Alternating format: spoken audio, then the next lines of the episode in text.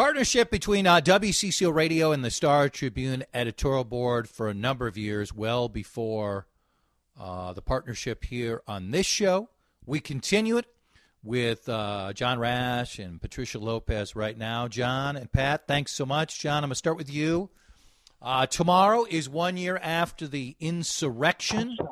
Uh, when you think about what we are talking about today and what we've been talking about the last few months with the reaction from the uh, January 6th Commission, the comments from the President, news coming out on various texts from Mark Meadows and now uh, Sean Hannity, very close to the President, very close to Mark Meadows, his text coming out. When you think about the present and a year ago, give me the topics that jump out most to you that this has developed not just into a national shame, but an international incident that's undermining America's role in the world. And it's alarmed allies, emboldened adversaries alike, and is really turning into something that makes it difficult for our closest friends to trust American democracy, which was once held up as the model for the world. And it's strengthened autocrats who look at U.S. democracy as something to condemn, tell their people they don't want to live under such a system, and grow emboldened, such as Vladimir Putin has done with Russian troops on the border with Ukraine, and Xi Jinping and Chinese menacing um, Chinese troops and aircraft menacing Taiwan as just two examples. And perhaps the only thing that can change that international image at this point is a reckoning with what really happened. Two bold Republicans, Liz Cheney and Adam Kinzinger, as well as several Democrats, are leading that charge on Capitol Hill, and the country would come out a whole lot better if it wasn't being done on a nearly completely partisan basis, but only two Republicans are willing to join at this point. Nonetheless, it's important to get to the bottom of, of this, which is what all these subpoenas are about, and for people to truly understand and reckon with not just an attack on the Capitol, but our democracy. Pat, same question to you. Well, um, I mean, you know, there's so there's so much that's left to be done. Um, you know, they Kinzinger just said that um, they're looking at Trump's role.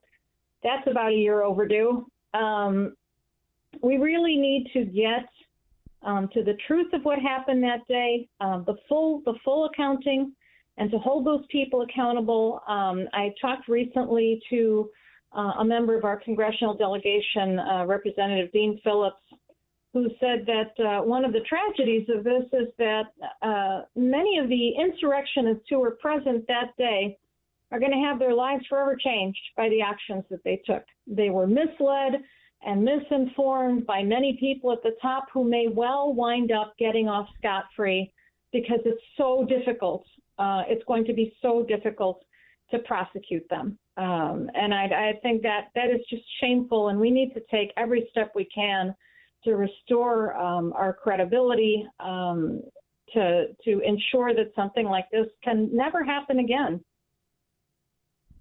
Let's uh, talk about the latest that has been a big story. And Pat, I'll start first with you. Sean Hannity, obviously mm-hmm. uh, very successful on Fox, very close mm-hmm. to the president. I would joke, but meant it. I, I honestly think Sean Hannity was one of the, the five to ten most influential people in the White House just because how much the president relied on him, their communication skills.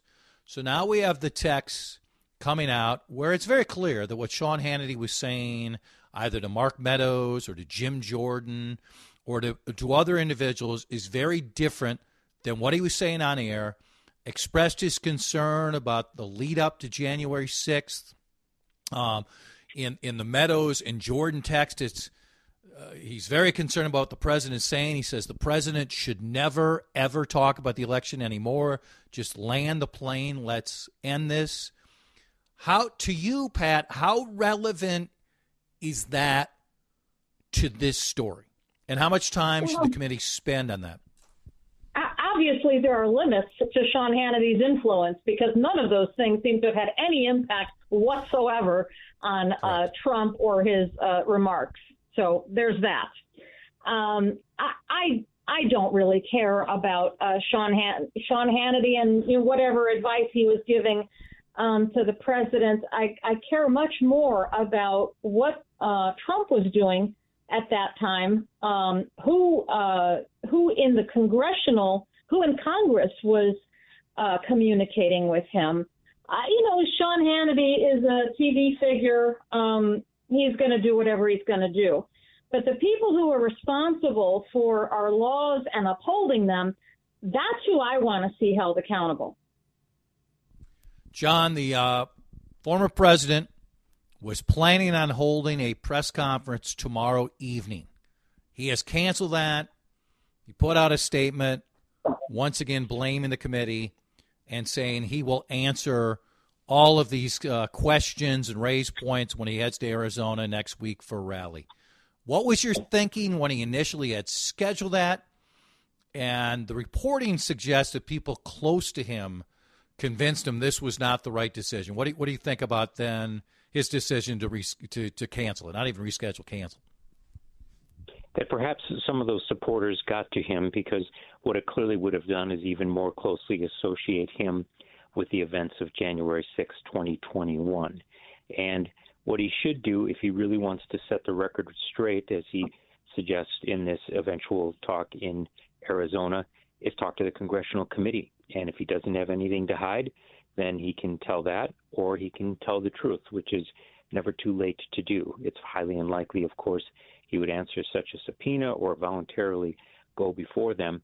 But this is part of the same stilted uh, uh, depiction that he has of the events, and which has morphed into the big lie of the election being stolen, which has really taken hold among many Republican voters and is a narrative that has pretty much seized the party and may soon seize the nation via the midterms, which will immediately uh, turn into the 2024 presidential race. This is not a small dynamic, but it is really the defining one in many ways, uh, especially as if time, the perception is that time is ticking on the Democratic majority in Congress, and they're quite concerned, as so many citizens are, about voting rights and other issues like that. So I think that's going to be a big part of the agenda coming up in the next few months. Yeah, nobody should hold their breath thinking that uh, Trump is going to clarify anything at that rally in Arizona. That's not going to happen. Um, what he needs to do is come before Congress, just like anybody else, um, and obey whatever subpoenas are issued. Although we've never seen a former president appear that way, have we? And I get, I've never seen this well, happen. We never before. had a former president do what he's done. Let's uh, let's finish with this and a, a, little bit on what John had to say. And John, I'll start with you. Uh, Democrats the last five six months did not have a good year, right? Afghanistan was not handled uh, in a way that most of us thought it, it should have been handled. Uh, COVID uh, has not slowed down. Uh, they did pass the infrastructure bill, but they did not pass Build Back Better. Um, Where's the balance for Democrats? And it's reflected in, in very poor approval numbers. Where's the balance for the Democrats when they still want to get things done? They want to get these numbers up higher and not spending too much time, as important as it is. It was horrific. I want to see everybody appear. We should never forget about it. But for Democrats, to as much as they're looking at January 6th, to make sure that they're looking ahead. So basically, they don't get their butts kicked uh, this upcoming fall? People rightfully want tangible action on issues that will improve their lives.